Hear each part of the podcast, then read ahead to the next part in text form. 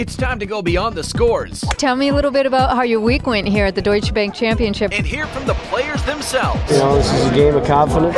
Well, the first season was really tough. I can't believe the quality of the play that's going on over there. It's PGA One on One on Goldie Bounce Golf. Here's Liza Churchill. This week's PGA Tour stop, the Travelers Championship in Cromwell, Connecticut. We're talking to PGA Tour rookie Kevin Chappell, calling in from TPC River Highlands. Welcome, Kevin. Thanks for having me. So you're on fire in last week's U.S. Open Championship. You finished up tied for third for low American honors along with Robert Garrigus. How you feeling about that?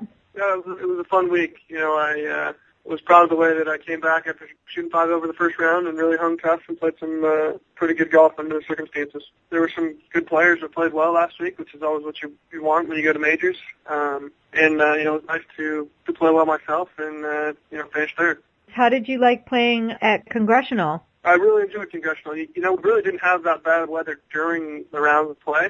It just happened at night, which softened the golf course up. But I thought, you know, the USGA set up the golf course very fair, and uh, it was obviously scoreable just because of how soft the greens were. Now, I know in uh, your presser you were saying that the media has placed a lot of emphasis on the success of the European Tour players of late, and especially since Rory McIlroy's record-breaking win at the U.S. Open. You said you don't think the pressure on the American golfers is fair. Can you elaborate, Yeah. maybe? Yeah, I uh, you know I think everyone gets so caught up in winning golf tournaments and uh, and they see non-Americans having success in majors and um, the U.S. press, we'll call it, um, tends to panic when that happens. And you know it just shows you how competitive golf is today. It's tough to win. You know our quote unquote best two players in the U.S. in the U.S. Tiger Woods, Phil Mickelson, both haven't played well in majors as of late. Um, they both have proven that they can win golf tournaments and you know, I think that just shows how difficult it is to win a major right now. Golf's such a global game now. Yeah, I think that's great. You know, that's what we're doing out here on PGA Tour trying to grow the game, and uh, you know, it's definitely um, been a worldwide phenomenon lately with players from all over the world starting to play well at younger and younger ages. It's been like musical chairs out there at PGA Tour events this year with playoffs and, you know, shifting world golf rankings week to week. And I know you said it's more competitive out there, but do you think it's one of the uh, most competitive times ever in golf? You know, it's hard for me to say just just being um, on the PGA Tour only you know half a year now, but you know it is very competitive. And speaking from a fan standpoint, it's great to see different players winning every week and competing to win the golf tournaments.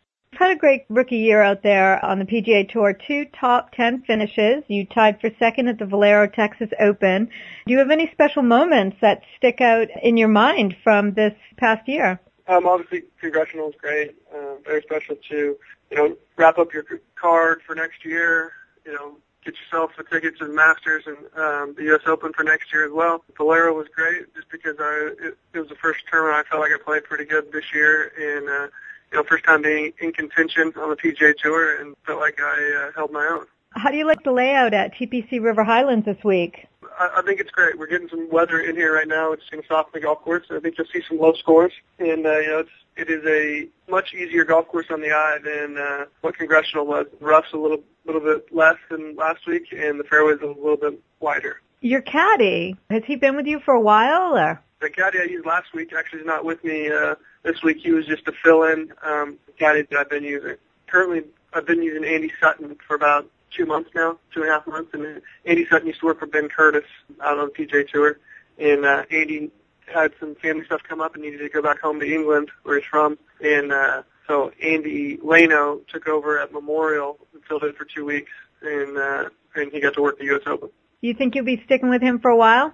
Yeah, you know, we've had some success. Andy carried my bag at Valero, and uh, you know, he's he's he's been ar- been around, and you know, we'll see what happens. You know, I'm not in a position to uh, commit to anyone right now. I'm just you know trying to enjoy myself as much as I can. Kevin, thank you so much for chatting with me and uh, best of luck out there this week at the Travelers Championship. Thanks a lot. Tune in to Goldie Bounce Golf Live, heard every Sunday night at 6:30 exclusively on 95.9 WATD.